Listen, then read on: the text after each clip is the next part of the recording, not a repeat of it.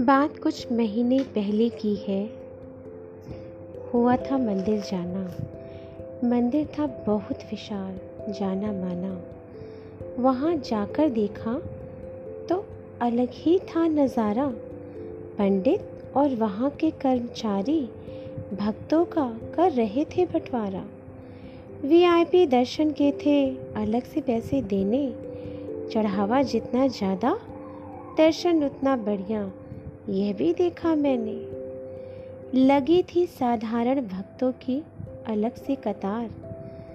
सब देख, यही सोच रही थी बार बार भगवान ने तो सबको एक जैसा था बनाया। फिर इंसान क्यों? इंसान को श्रेणियों में बांटता आया। भगवान पर तो कम से कम हो सबका समान अधिकार। उनके दर्शन को भी बना दिया हम इंसानों ने व्यापार। उसके आगे खड़े उसी को धोखा देते जाते हैं। जिसने बनाया हम सबको, फिर दर्शन अलग अलग क्यों पाते हैं? समाज सुधरेगा तभी जब हम इस मुद्दे पर भी करेंगे विचार। सब हो इस मुहिम में शामिल।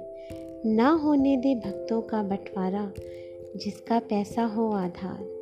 सुंदर सा वातावरण बनाए होगा आप सबका आभार।